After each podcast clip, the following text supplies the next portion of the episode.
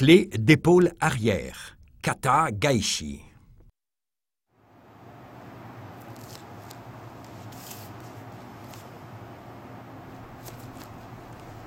La clé de coude déclenche le mouvement. La main sur le coude pivote afin de faire passer l'avant-bras du partenaire par-dessus le bras. Il faut tirer le coude dans la ligne des épaules pour déséquilibrer. En pivotant, on laisse aller le partenaire dans la roulade avant.